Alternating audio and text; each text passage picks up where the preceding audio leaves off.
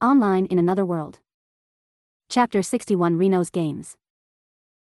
The first instinct in his mind was protecting his bag of coins, but it was too late, the girl was simply faster than him.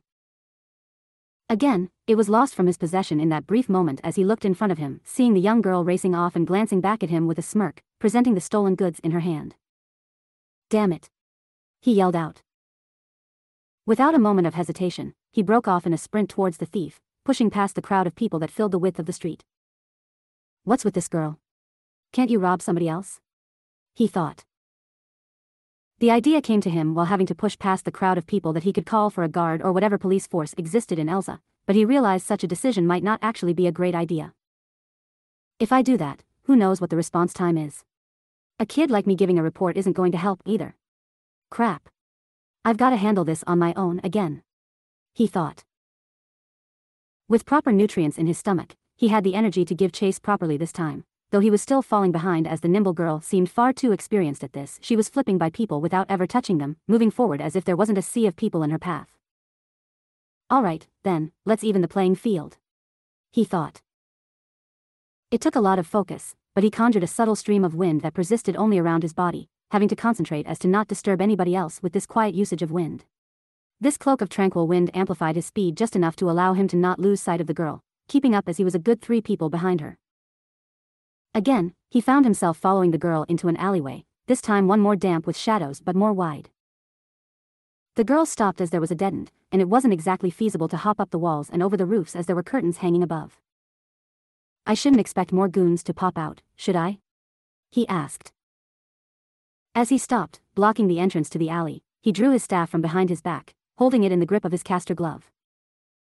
The sapphire-eyed girl smirked, tossing the bag of coins up and catching it before setting it down. He watched her. I don't need them, the girl held a confident smile as the wind tugged on her scarf, you should have just accepted your loss like a man. Now I'm going to have to take this seriously. From behind her back, the small of stature girl drew a dagger with a red cloth wrapped around its handle, holding it in a reverse grip. Seriously? He said with a sigh. Huh. The girl blinked. I'm not beating up a little girl. He called out, pointing at her. An offended look came over the girl's expression as she barked back, Hey. Who's little here? You. You're not even big enough for a bra yet. He yelled.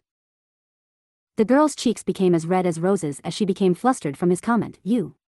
That's it. I was going to take it easy on you, but you asked for it. He raised his staff, but just as she did, the girl had burst forward with speed that took him by surprise. There was at least a 10 meter gap between them just the second prior, but it was already being closed in an instant.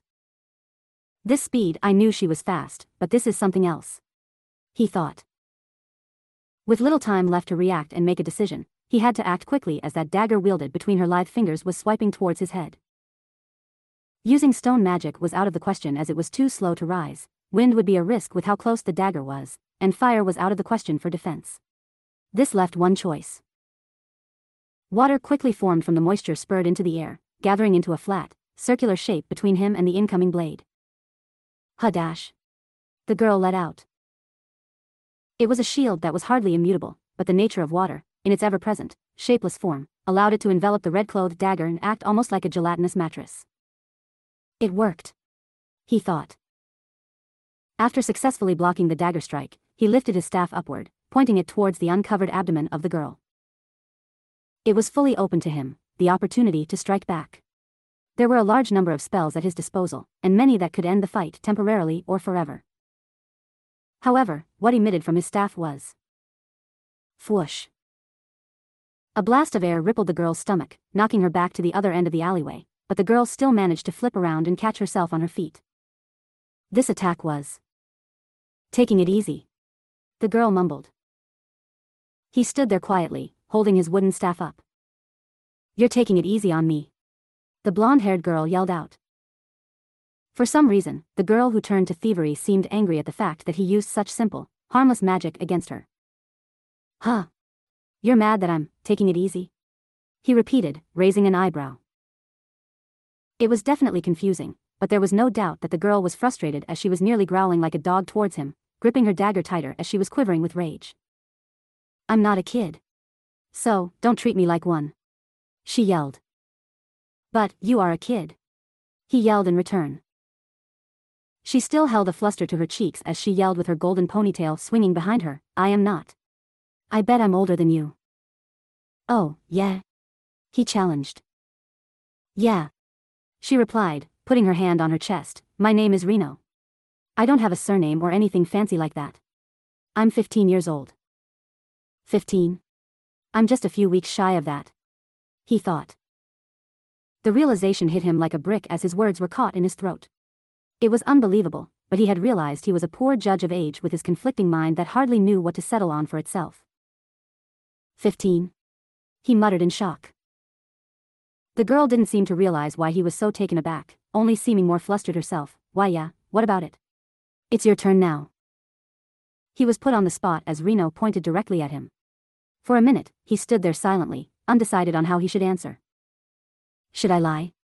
Somebody like her would definitely lord a single year difference in age over my head. He thought. Giving in, he introduced himself, I'm Emilio Dragonheart. 14 years old. The truth. Why didn't he lie?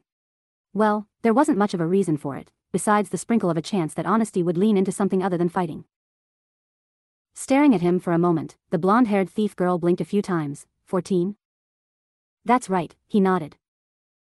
You're younger than me and able to use magic like that? Reno let out before coughing and correcting herself. Anyway, just because you're a kid doesn't mean I won't hold back on you. You're younger than me, so do the same. What? You're still going on about that? One year. You're one year older than me. He contested.